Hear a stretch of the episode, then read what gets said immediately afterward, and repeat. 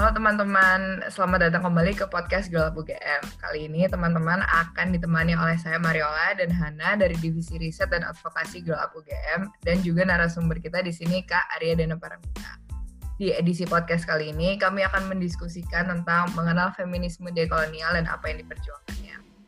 Alasan kami untuk membawa topik ini pertama-tama karena feminisme bukan sesuatu yang tunggal, ia bersifat jamak dan berkembang karena kritik dalam diri sendiri Menurut Bell Hooks, masalah gender, ras, kelas, seksualitas, hingga agama tidak bisa dilihat secara terpisah-pisah, tapi sangat terkait.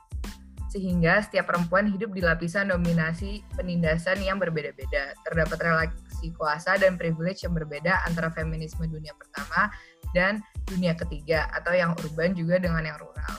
Struktur ini dalam satu cara atau yang lain merupakan manifestasi kolonialisme.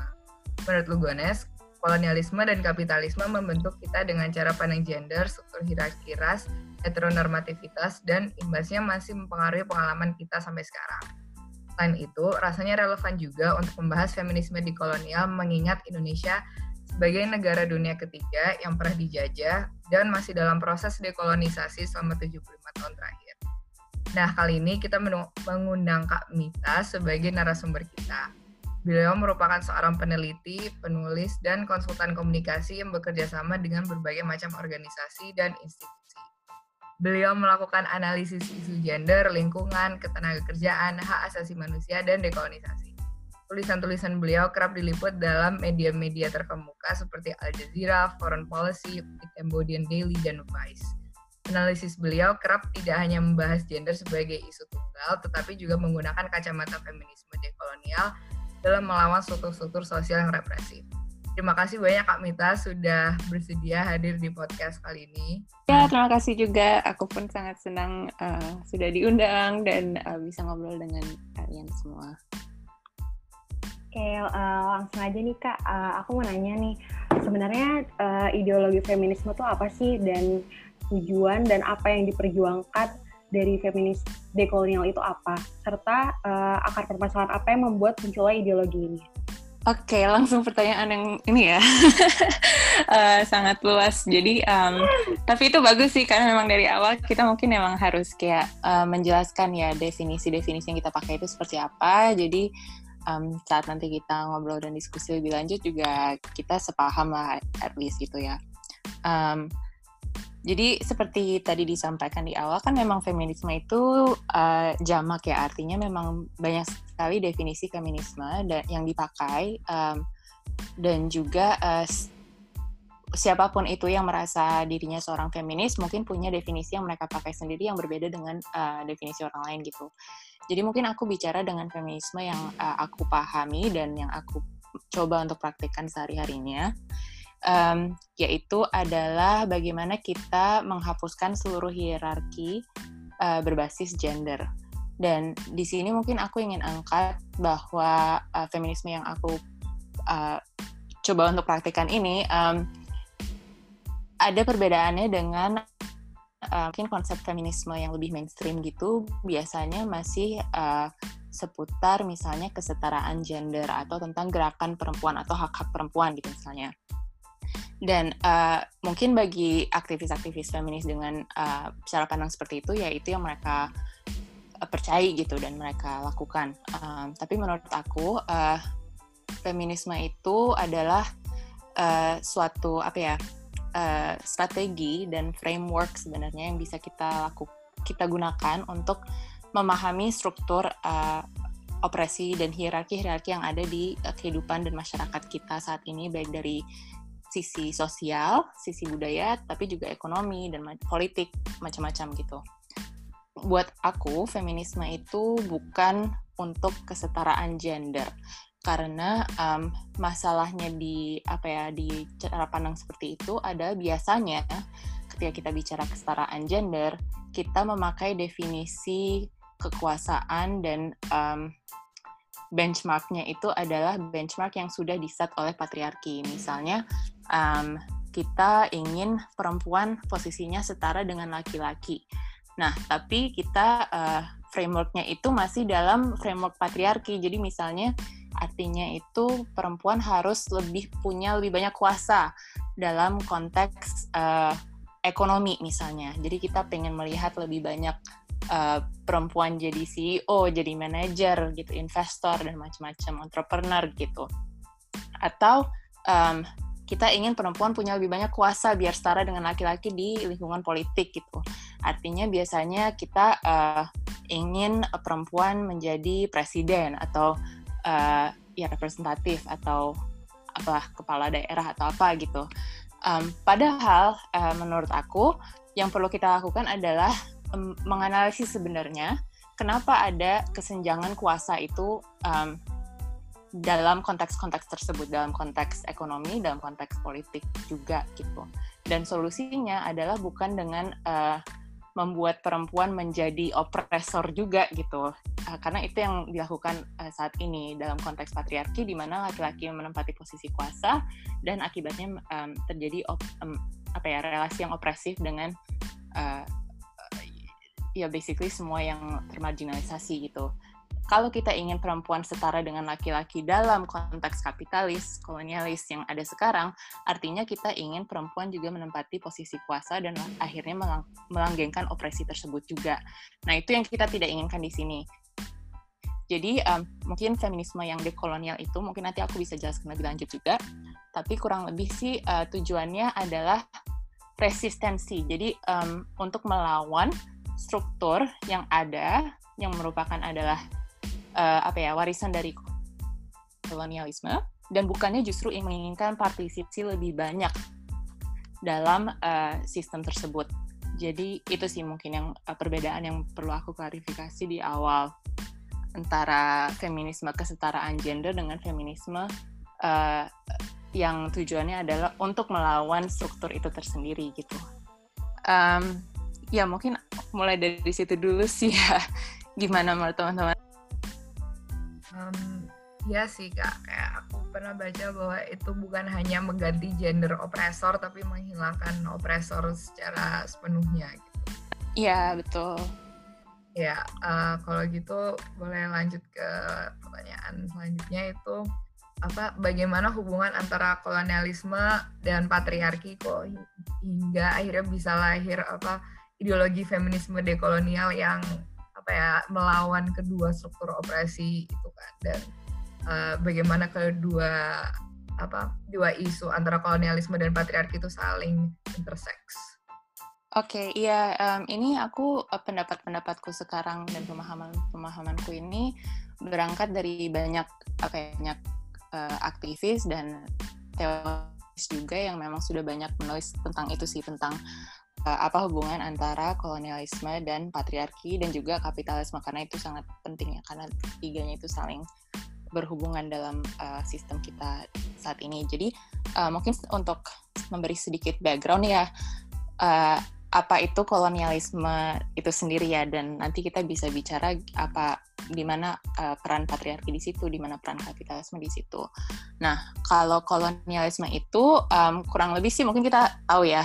Jadi secara sejarah itu adalah di mana uh, bangsa-bangsa Eropa dan pada waktu itu awalnya dimulai oleh pengusaha-pengusaha uh, um, datang ke wilayah-wilayah lain di seluruh dunia untuk uh, istilahnya ya mengambil um, resources dari dari wilayah-wilayah tersebut yang digunakan untuk uh, uh, ya menambah kapital gitu. Jadi uh, pada itu kolonialisme adalah uh, proyek kapitalisme juga itu saling berhubungan dan mereka adalah satu sistem gitu yang tidak bisa dipisahkan. Um, dan di sini juga ada peran uh, gender juga karena memang um, banyak juga ya ini pemikir-pemikir yang sudah banyak nulis tentang um, apa ya bahwa sistem kolonialisme ini juga berfungsi berdasarkan uh, hierarki gender dan juga ras sebetulnya.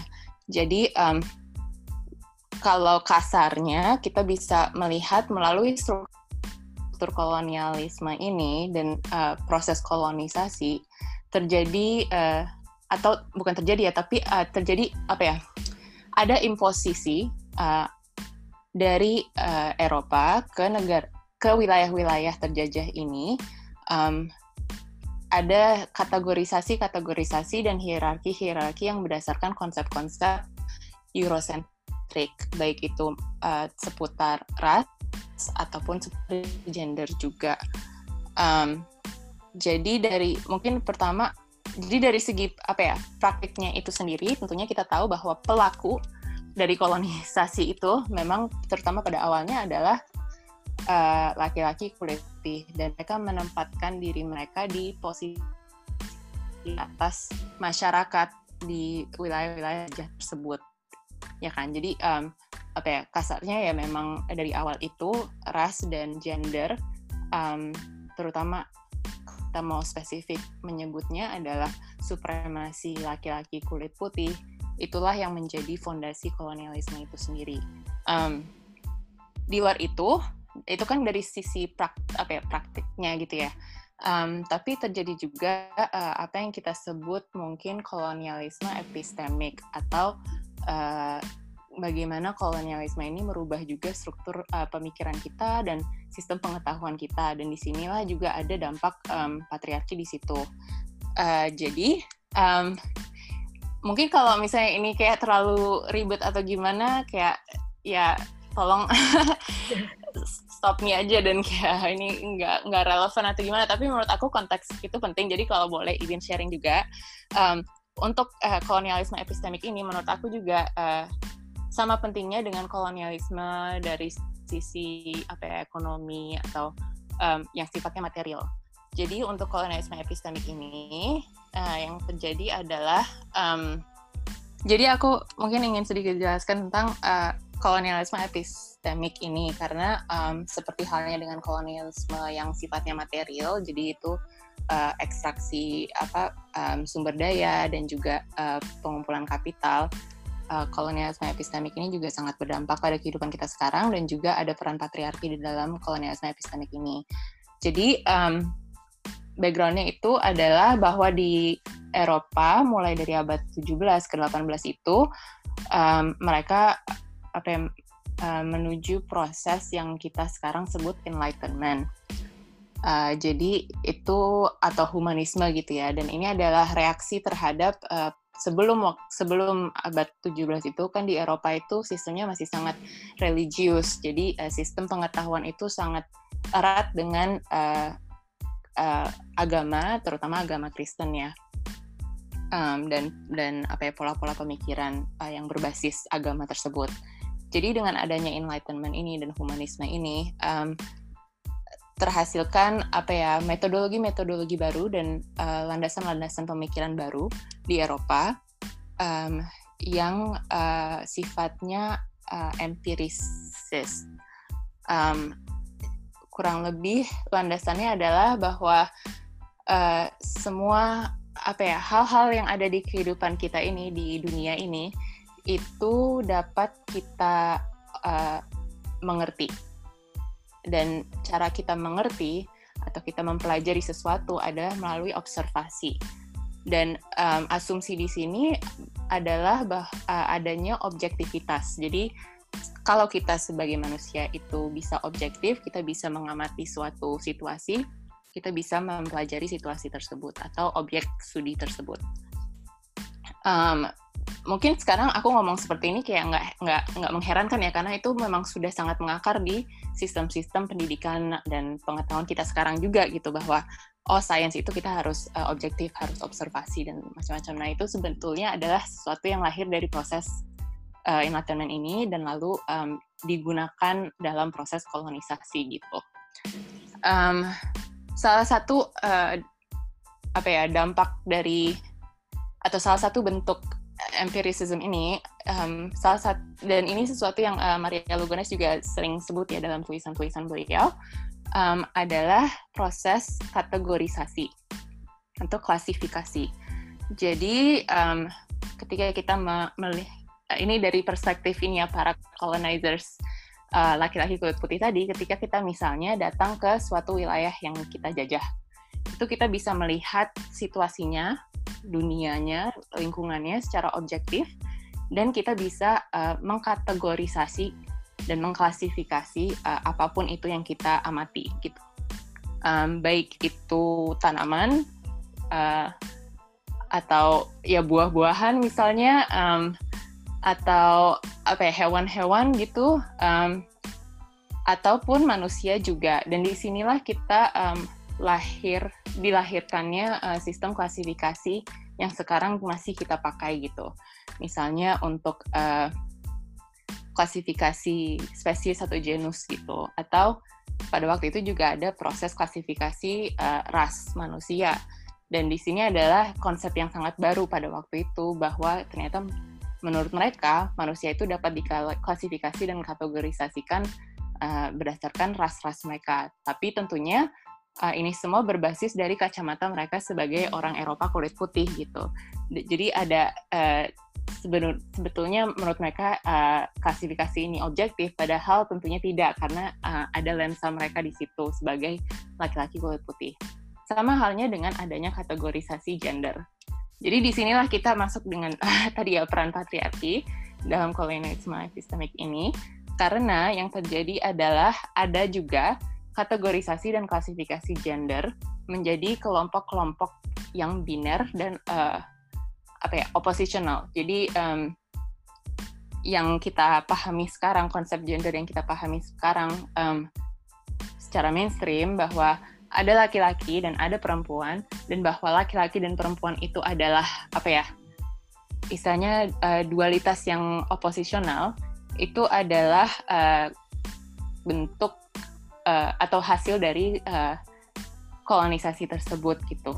Um, ini bukan berarti uh, sebelum kolonialisme di di apa ya, di daerah-daerah ini termasuk di Indonesia nggak um, ada konsep gender ya karena um, pasti di setiap komunitas apa pun um, mungkin mereka punya konsep-konsep uh, mereka atas apa yang mungkin kita bisa sebut gender gitu.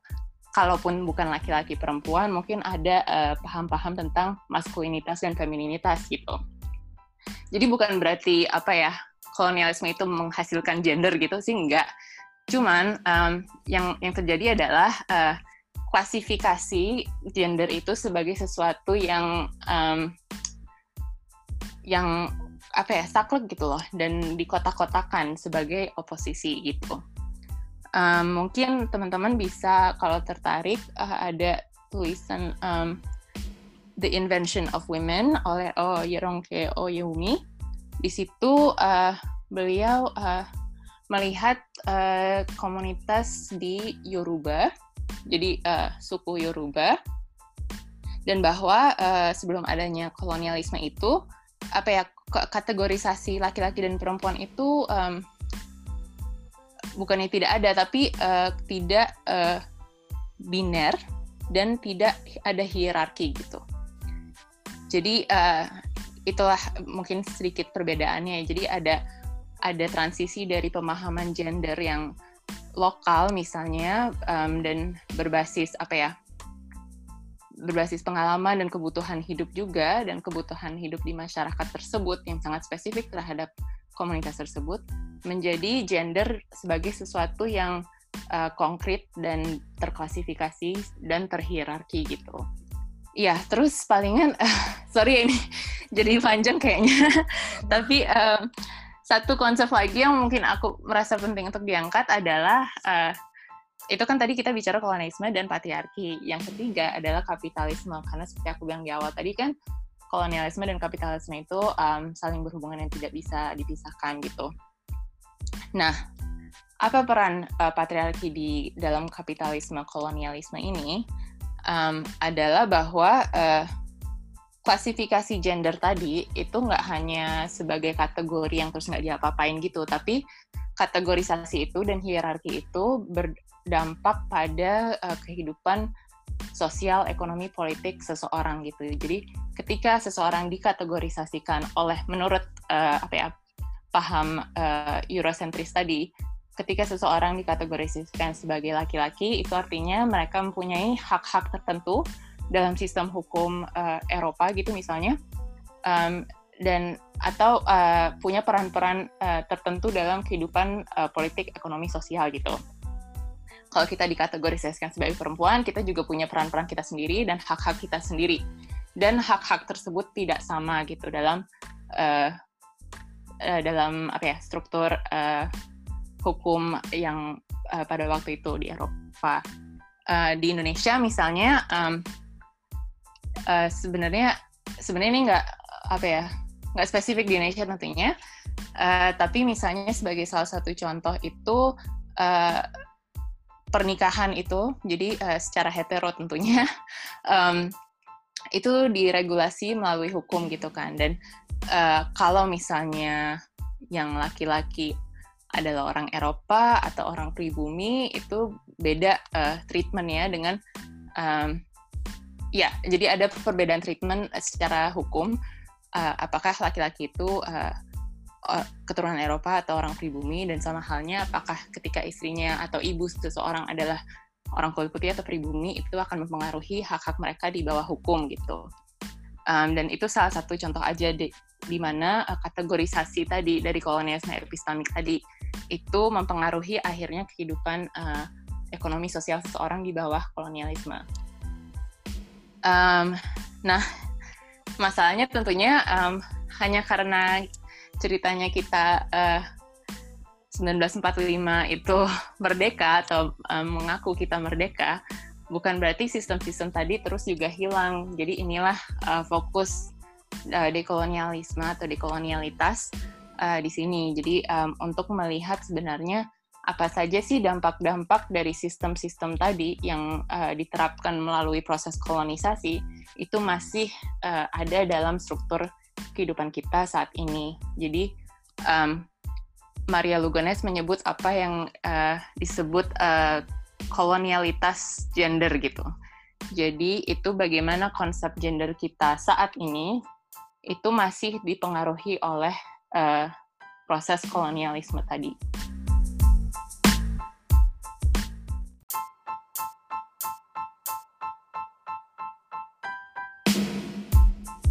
Oke, uh, aku mau nanya nih kak, kalau di Indonesia sendiri, uh, kira-kira bentuk-bentuk dari gerakan feminisme dekolonial itu apa aja ya kak? Hmm, oke. Okay. Jadi uh, pertama sih menurut aku uh, ini tergantung dengan apa ya apa yang kita anggap sebagai feminisme dekolonial karena banyak sekali menurut aku gerakan-gerakan yang sifatnya dekolonial dan feminis gitu, tapi mungkin mereka tidak menggunakan kata-kata feminisme dekolonial gitu, apalagi uh, uh, apa ya untuk menjelaskan gerakannya dengan teori-teori uh, dekolonisasi gitu atau teori-teori uh, dekolonialitas.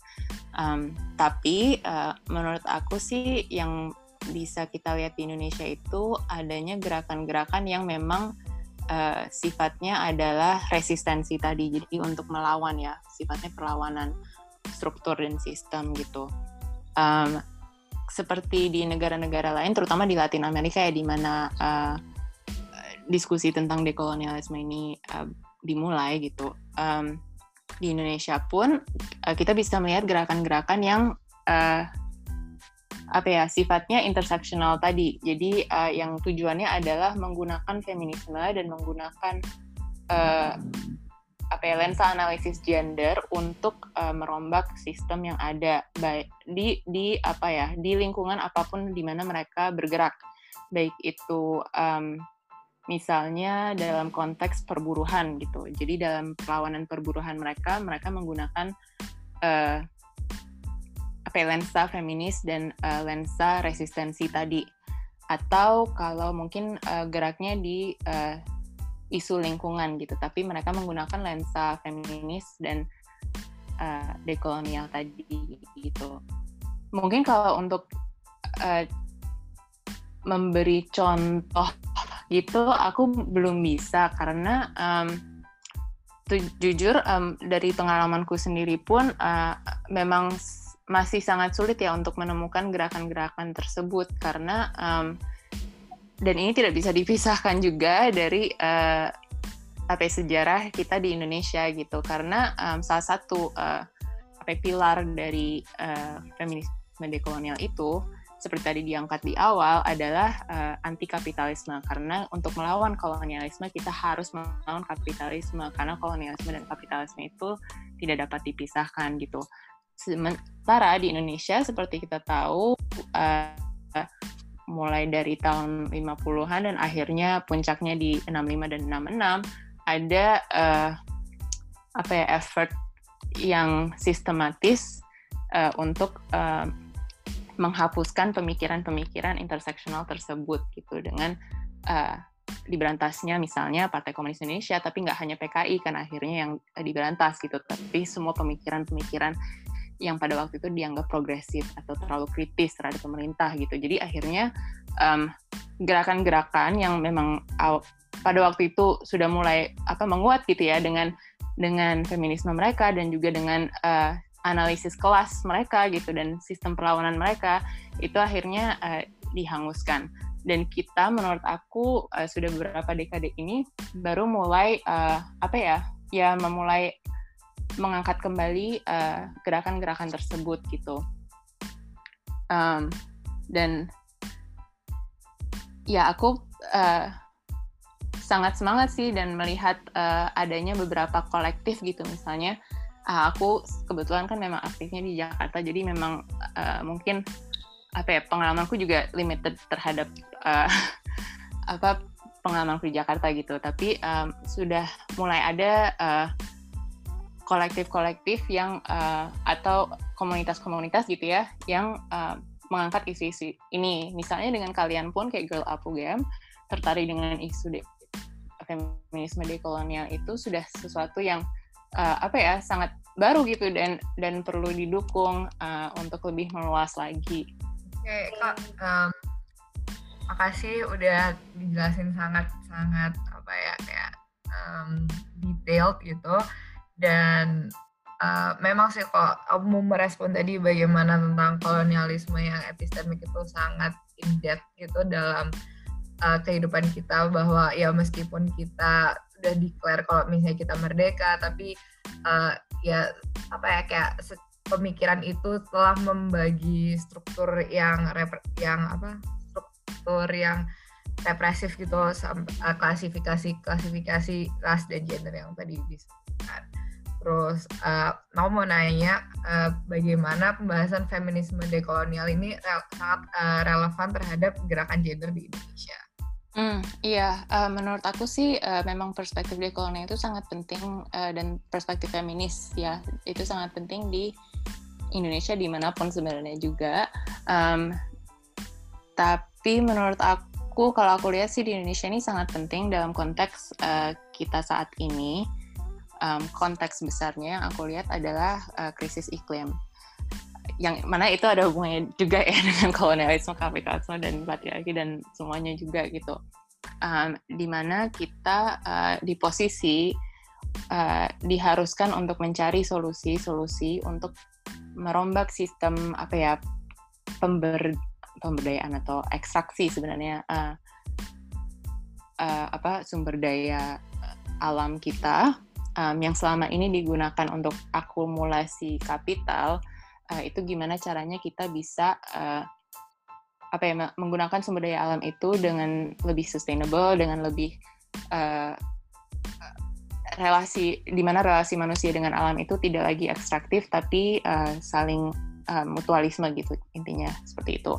Nah di sini uh, di sinilah menurut aku pentingnya uh, kita mulai um, mendorong perspektif dekolonial ini karena uh, apa ya urgensinya itu sangat ada gitu. Karena kalau kita tidak bergerak sekarang um, dalam konteks krisis iklim tadi ya kemungkinan Indonesia seperti kita tahu sekarang mungkin akan punah gitu dari dari segi fisik um, dengan apa kenaikan permukaan air laut atau dengan uh, akan menaiknya apa ya uh, intensitas dan uh, frekuensi dari um, bencana-bencana alam gitu. Jadi tantangan yang kita hadapi ini dan urgensinya itu sangat ada. Um, terus dari segi lebih mikronya lagi itu, um, mungkin teman-teman juga tahu ya sekarang kan uh, lagi ada diskusi tentang uh, omnibus law gitu. Dan omnibus law ini uh, sesuatu yang sangat menurut aku sangat perlu untuk dilawan karena uh, termasuk dalam pasal-pasal yang akan dirubah dalam omnibus law itu adalah pasal-pasal yang uh, saat ini melindungi uh, lingkungan gitu, uh, mengharuskan, mewajibkan misalnya sertifikasi AMDAL gitu dalam uh, ketika kita ingin memulai proyek nah, di daerah misalnya, apa pun di mana pun itu. um, dan juga uh, merubah pasal-pasal yang melindungi hak hak buruh gitu. Jadi saat ini yang aku lihat sih dari segi konteks spesifik di Indonesia dalam konteks politik, ekonomi, sosial sekarang dengan adanya diskusi Omnibus Law ini maupun dari konteks uh, lebih luasnya yaitu krisis iklim tadi menurut aku sangat penting untuk kita mulai nggak hanya mulai sih tapi beneran apa ya menerapkan interseksionalitas ini dalam perlawanan kita bahwa kita nggak bisa melawan uh, omnibus law atau kita nggak bisa melawan uh, uh, apa ya, eksploitasi buruh tanpa uh, melawan juga patriarki yang ada di situ. Karena um, tentunya buru-buru perempuan atau buru-buru dengan gender selain laki-laki gitu um, juga terdampak di situ. Dan kita juga nggak bisa melakukan perlawanan-perlawanan terhadap eksploitasi dan uh, pencemaran lingkungan tanpa juga uh, melihat uh, peran kapitalisme di situ peran patriarki di situ juga gitu.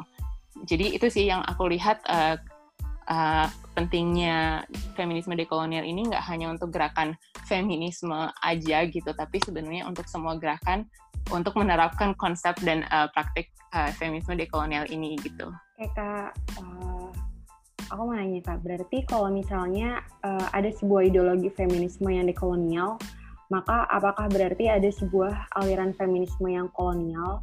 Dan kalaupun ada uh, bentuk dari feminisme yang kolonial itu yang seperti apa ya kak? Uh, ada, menurut aku ya, karena um, feminisme kolonial itu ya sebetulnya adalah feminisme al aliran yang uh, dimulai oleh feminisme uh, kulit putih uh, kelas menengah atas kurang lebih sih seperti itu. Jadi feminisme yang berlandaskan apa ya adanya pelanggengan struktur-struktur opresi dari segi ras maupun kelas gitu um, karena uh, yang tadi opresi kelas, opresi ras dan opresi gender itu kan memang itu adalah alat kolonialisme gitu. Dan feminisme yang uh, masih ingin menerapkan hierarki kelas dan gen eh sorry kelas dan ras itu um, tentunya masih melanggengkan uh, hierarki hierarki dari kolonialisme tadi gitu. Um, mungkin mereka yang punya paham seperti itu nggak merasa dirinya kayak feminisme kolonial gitu ya.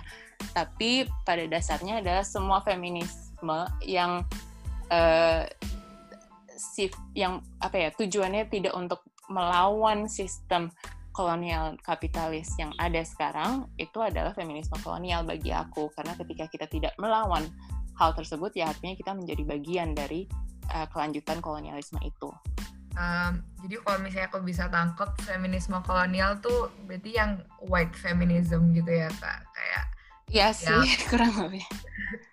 Yang white, I would say liberal white liberal feminism. White liberal feminism yang hanya melihat permasalahan gender yang dirasakan oleh uh, kayak ber, kelas borjuis orang kulit putih perempuan kulit putih gitu yang abai dengan uh, apa ya kayak identitas-identitas lain gitu seperti seksualitas atau apa ras dan kelas segala macam. Um, selanjutnya aku mau nanya nih kak mengenai sepertinya ada miskonsepsi di masyarakat bahwa feminisme merupakan hal barat dan kan barat diidentikan dengan hal yang kolonial, kolonialis dan apa ya feminisme itu kayak tidak sesuai dengan tanda kutip budaya Indonesia. Merespon itu bagaimana dengan posisi feminisme dekolonial? Uh, sejujurnya, kalau misalnya feminisme yang diomongkan di situ adalah white liberal feminism tadi, ya aku sangat setuju bahwa itu adalah produk Barat dan bahwa uh, itu juga adalah apa ya bentuk dari kolonialisme juga gitu. Um, nah, tapi untuk orang-orang yang biasanya ngomong feminisme itu adalah budaya Barat dan semuanya itu. Menurut aku itu justru adalah salah satu apa ya dampak dari kolonialisme tadi ketika kita masih memikirkan bahwa uh, apa ya uh, hierarki gender itu adalah sesuatu yang wajar dan kategorisasi gender sebagai biner dan konkret itu ada sesuatu yang uh, wajar gitu. Padahal itu semuanya adalah produk kolonial gitu. Um, uh, jadi gimana ya? Um, posisinya jadi agak agak ironis gitu ketika orang-orang ini misalnya mengatakan bahwa wah feminisme itu uh, ini kayak bentuk kolonisasi gitu dari barat ke budaya lokal kita. Padahal um, mungkin mereka sendiri tidak mengerti bahwa pandangan mereka terhadap apa itu budaya lokal itu juga dipengaruhi kolonialisme itu sendiri gitu. Kurang lebih gitu sih. jadi um, yang aku harapkan itu adalah uh, kita bisa uh, jadi tujuan feminisme dekolonial itu kan uh, juga untuk um, merombak pengertian kita uh, terhadap gender itu sendiri gitu. Nah, kalau misalnya kita melihat uh, apa ya uh, konsep gender konsep gender yang ada di Nusantara kita ini uh, itu sebetulnya sangat beragam ya kan dan dan nggak nggak nggak selalu uh, seperti tadi biner uh, oposisional konkret gitu. Jadi um, ketika kita sebenarnya melihat konsep-konsep uh, gender yang ada di budaya lokal kita, itu sebenarnya um, jauh lebih beragam dan di di beberapa budaya uh, jauh lebih non hierarkis gitu dibandingkan uh, konsep gender yang kita uh, apa ya kita pahami sekarang dalam konteks uh, masyarakat dalam kutip modern gitu. Um, Sebenarnya sih ini mungkin agak uh, apa ya sedikit pembahasannya mungkin perlu terpisah ya tapi uh, mungkin kita juga perlu menginterogasi apa yang kita maksud dengan budaya lokal karena um, yaitu tadi uh, apa yang pengertian kita terhadap apa itu budaya lokal itu sebenarnya masih dipengaruhi juga oleh apa yang uh, pada waktu itu dianggap oleh para colonizers ini sebagai budaya kita gitu. Jadi um, gimana ya ini aku nggak tahu deh apakah aku akan berhasil untuk apa menjelaskan apa yang aku maksud uh, tapi uh, misalnya bahwa sebenarnya apa sih yang kita maksud dengan budaya lokal? Intinya sih gitu uh, apakah maksud kita adalah uh, adat suku masing-masing? Apakah yang maksud yang kita maksud adalah agama uh, yang dipercayai oleh komunitas tertentu gitu? Atau apa gitu um, jadi uh, kita harus sangat hati-hati dengan uh, apa ya adanya kategorisasi tadi sendiri antara lokal dan uh, asing gitu karena itu pun adalah dikotomi yang hadir dari uh, proses kolonisasi gitu. Oke. Okay. Aku lanjut ya kak. Uh, ya yes, sok. Menurut Logone sendiri kan dalam tulisannya Towards uh, Decolonial Feminism, dalam feminism dekolonial itu dibutuhkan resistensi yang komunal, anti kapitalis dan anti hierarki. Nah, kalau menurut Kamita sendiri nih dalam sehari-hari sebagai individu, uh, strategi awal apa yang dapat kita lakukan dalam melawan penindasan dengan nilai-nilai tersebut? Uh, ya itu pertanyaan yang sangat bagus menurutku dan ini um, apa ya uh, memang sangat perlu untuk kita pikirkan sehari harinya uh, karena uh, dalam apa ya semenjak ya melalui kapitalisme tadi dan melalui sekarang neoliberalisme yang uh, sangat mainstream di Indonesia itu um, terhadirlah kayak budaya individualis gitu. Kesannya itu kita ya hidup untuk kita gitu. Dan apa ya uh, sifat komunalitasnya itu um, jadi hilang gitu. Terutama di uh, konteks urban ya. Um, mungkin masih akan sangat berbeda ketika kita bicara di konteks uh, apa ya masyarakat-masyarakat yang masih sangat komunal hidupnya sehari-harinya. Jadi untuk menjawab pertanyaan itu tentunya akan tergantung konteks masing-masing kan ya. Jadi um, kalau misalnya kebetulan hidupnya di uh, masyarakat misalnya di desa atau di mana yang yang sifatnya masih komunal uh, itu pasti strateginya akan berbeda dengan kita yang hidup di kota misalnya dan masih dan uh, apa ya tidak ada uh, struktur komunitas gitu yang yang bisa membantu kita gitu. Um, mungkin karena aku datangnya dari perspektif uh, orang yang hidup dan besar di kota itu yang aku uh, dari pengalamanku uh, strategi yang nge sangat ngebantu itu adalah mencari komunitas sih. Um, jadi komunitas apa pun sebenarnya uh, baik itu berdasarkan hobi atau atau spesifik misalnya tentang uh, ingin belajar tentang feminisme jadi kita mencari komunitas atau uh, apa ya intinya teman-teman yang uh, ingin tertarik untuk mempelajari hal yang sama um, di situlah kita bisa memulai kayak uh, menggunakan komunitas itu sebagai uh, intinya mempelajari strategi-strategi itu karena um, uh, semua ini adalah proses gitu dan semua ini adalah proses pembelajaran sebenarnya dan dengan kita menemukan komunitas komunitas itu yang akan akhirnya membantu kita juga untuk um, mengasah pemikiran kita dan pemahaman kita dan juga praktek-praktek kita sehari-harinya. Sangat susah uh, untuk uh, melawan kapitalisme melawan kolonialisme. Itu um, itu pasti gitu. Jadi um, dan saat ini pun tidak ada strategi uh, yang bisa diterapkan satu individu gitu. Karena tadi memang sifatnya harus komunal. Uh, jadi uh, yang bisa yang aku coba lakukan di sehari-hari aku dan mungkin aku bisa encourage teman-teman juga adalah untuk tadi selain mencari komunitas juga uh, mencari mempelajari tentang isu-isu yang uh, berinterseksi tadi dengan uh, dengan uh, feminisme gitu jadi uh, baik itu misalnya isu-isu buruh gitu atau isu hak-hak kerja atau isu-isu lingkungan atau isu-isu tentang hak-hak masyarakat adat gitu. Jadi kita mulai dengan belajar tentang isu-isu tersebut. Dengan kita mulai belajar dengan tentang isu tersebut, kita juga akan uh, secara organik kan menemukan ya komunitas atau kelompok-kelompok atau masyarakat di mana gitu yang memang sudah lama berjuang di isu tersebut dan uh, di situlah kita mulai membangun jaringan gitu.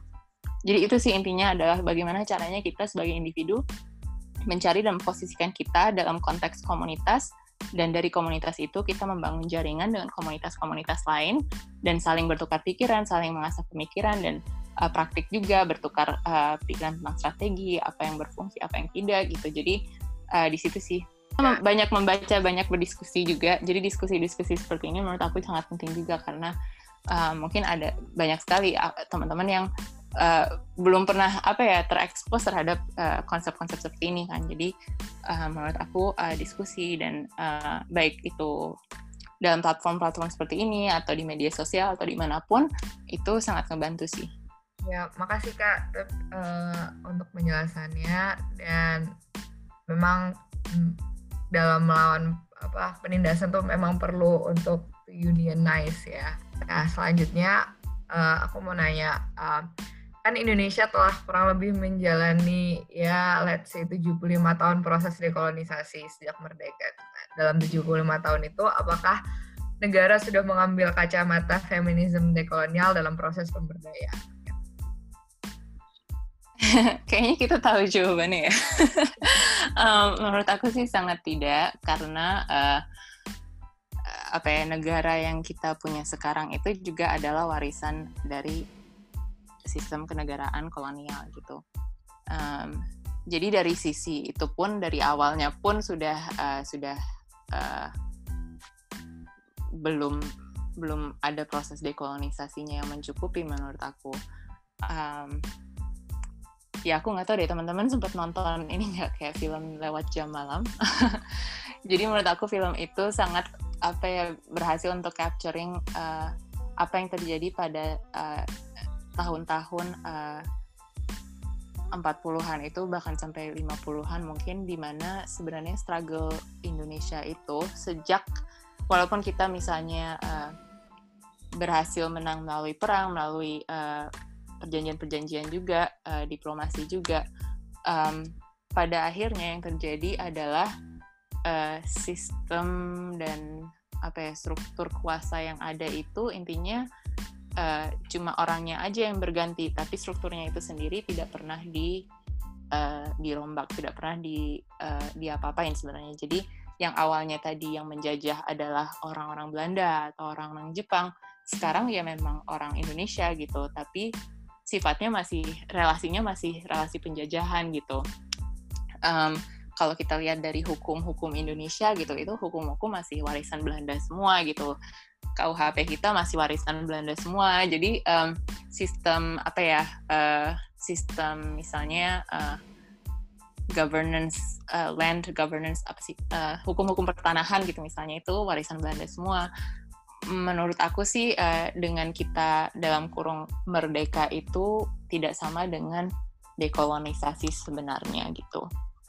Apalagi kalau kita bawa uh, tadi menanyakan apakah uh, sudah cukup feminis gitu itu juga uh, menurut aku belum ya karena um, tadi uh, mungkin uh, untuk uh, apa ya dengan secara aktif um, mengaplikasikan dan mempraktikkan feminisme di kolonial itu kita tujuannya memang harus selalu melawan struktur kolonial yang ada gitu dan uh, hierarki berbasis gender berbasis kolonialisme itu. Dan yang aku lihat di Indonesia itu walaupun kita sudah ada apa ya misalnya uh, sekarang di Indonesia uh, perempuan apa ya punya akses lebih untuk uh, masuk ke dunia kerja gitu. Tapi apakah itu sebenarnya feminis yang di kolonial? Enggak juga, ketika uh, sistem kerjanya adalah masih sistem kerja kapitalis um, yang sifatnya opresif dan uh, ekstraktif tadi gitu. Um, atau misalnya kita melihat uh, uh, oh Indonesia sudah punya presiden perempuan gitu itu kan sesuatu yang pada waktu itu kayak wow banget gitu um, tapi apakah itu feminisme dari kolonial ya enggak juga ketika sistem politik kita masih sifatnya kolonial dan opresif dan ekstraktif tadi gitu jadi um, menurut aku masih masih jauh sekali dari itu um, masalahnya yang jadi tantangan di Indonesia sekarang ini seperti teman-teman mungkin tahu uh, pemerintah kita sekarang juga uh, sangat ini ya sensitif terhadap kritik. Jadi uh, banyak undang-undang misalnya UU ITE itu um, digunakan untuk membungkam kritik. Dan akibatnya kita jadi sangat sulit untuk bisa berdiskusi tentang konsep-konsep ini tentang apa ya bagaimana uh, sistem-sistem yang ada itu sifatnya opresif secara gender, secara kelas uh, dan macam-macam itu um, masih apa ya ruangnya itu ras, rasanya sih semakin mengecil gitu terutama dalam beberapa tahun terakhir Um, jadi itu sih menurut aku tantangan-tantangan Indonesia itu masih banyak. Tapi aku sih lumayan hopeful ya karena aku melihat um, misalnya dengan teman-teman juga untuk menghost apa diskusi seperti ini artinya kita ya udah mulai lagi gitu untuk bisa berbicara berpikir secara lebih bebas dan uh, mulai uh, mengeksplorasi strategi-strategi perlawanan kita gitu. Oh, iya kak. Jadi mau merespon tadi bahwa kalau misalnya aku tangkap dari penjelasan kakak itu uh, kemerdekanya kita tuh kayak apa ya kayak uh, yang fana gitu loh karena uh, mm-hmm. sistemnya masih yang sama dan uh, juga yang bagaimana kalau misalnya tadi ada miskonsepsi bahwa uh, kayak misalnya uh, feminisme itu merupakan hal yang barat dan lain-lain karena uh, kayak cara pikirnya tuh masih melihat bahwa gender itu sesuatu yang hierarkis dan biner dan uh, struktur kolonialnya tuh sama, cuman pelakunya aja yang digantikan. Iya betul. Nah, oke, okay, uh, eh, jadi ini kita udah di penghujung podcast. Makasih banyak ya Kamita uh, udah mau ngobrol-ngobrol sama kita. Nah, itu beberapa penjelasan dari Kamita terkait dekolonial feminis. Tentu aja kita nggak bisa berhenti sampai di ruang diskusi ini, tapi uh, dari diskusi tadi ada beberapa poin yang aku highlight di sini sebagai penutup dan semoga dapat diteruskan di diskusi selanjutnya bahwa feminisme sendiri itu adalah suatu strategi atau framework yang bisa kita lakukan untuk memahami hierarki-hierarki yang ada di lingkungan kita dari sisi budaya, politik, sosial, dan menurut Kamita sendiri, feminisme itu bukan hanya untuk kesetaraan gender, karena cara pandang seperti itu kita memakai benchmark patriarki. Padahal kita juga perlu untuk menganalisis mengapa kesenjangan itu ada. Nah, tujuan dari dekolonial feminisme ini adalah uh, sebuah resistensi untuk melawan struktur yang ada dari warisan kolonialisme dan kolonialisme dan kapitalisme ini suatu hubungan yang nggak bisa dipisahkan. Uh, dan klasifikasi gender bukan hanya sebuah kategori biasa tapi kategori tersebut dapat berdampak pada kondisi sosial, politik, ekonomi di bawah kolonialisme dan mengenai miskonsepsi di masyarakat bahwa feminisme ini merupakan hal barat yang kolonialis dan tidak sesuai dengan budaya Indonesia, kita juga perlu membedah kembali pengertian dari budaya lokal itu. Karena pengertian dari budaya lokal itu sendiri uh, masih apa yang dianggap kolonial itu sebagai budaya kita. Nah itu uh, sebelum aku tutup, kira-kira ada tambahan nggak kak dari Kamita apa yang belum disampaikan tadi dan Kamita rasa pendengar perlu tahu gitu? Iya, makasih banyak rangkumannya. Itu poin-poin ya kurang lebih yang penting sih. Um, dan pada akhirnya menurut aku feminisme di kolonial itu tidak uh, tidak hanya apa ya tentang um, pemberdayaan perempuan gitu atau kesetaraan gender, tapi sebetulnya uh, membedah kembali pengertian dan pengertian kita terhadap konsep gender itu sendiri dan salah satu strateginya adalah kembali lagi untuk menelaah uh, dalam budaya-budaya kita di Nusantara apakah ada konsep-konsep gender yang berbeda gitu dan yang sifatnya tidak oposisional, tidak uh, biner dan tidak hierarkis gitu. Itu dapat menjadi salah satu strategi kita untuk um, mulai bisa membayangkan sebenarnya dunia seperti apa sih yang uh, memungkinkan tanpa hierarki gender gitu. Oke, okay. Uh, sekali lagi terima kasih banyak ya Kamita atas kesediaannya yang udah mau uh, ngobrol bareng kita. Uh, dan terima kasih juga teman-teman yang sudah mendengarkan podcast ini. Uh, sampai jumpa di podcast Fill Out selanjutnya.